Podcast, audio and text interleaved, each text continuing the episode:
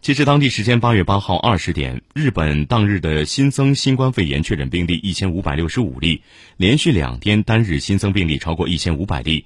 六月中旬开始以东京为中心出现了具有新型基因序列的新冠病毒并向全国各地扩散。目前日本国内大量增加的确诊患者大都属于这种变异后新冠病毒的感染者。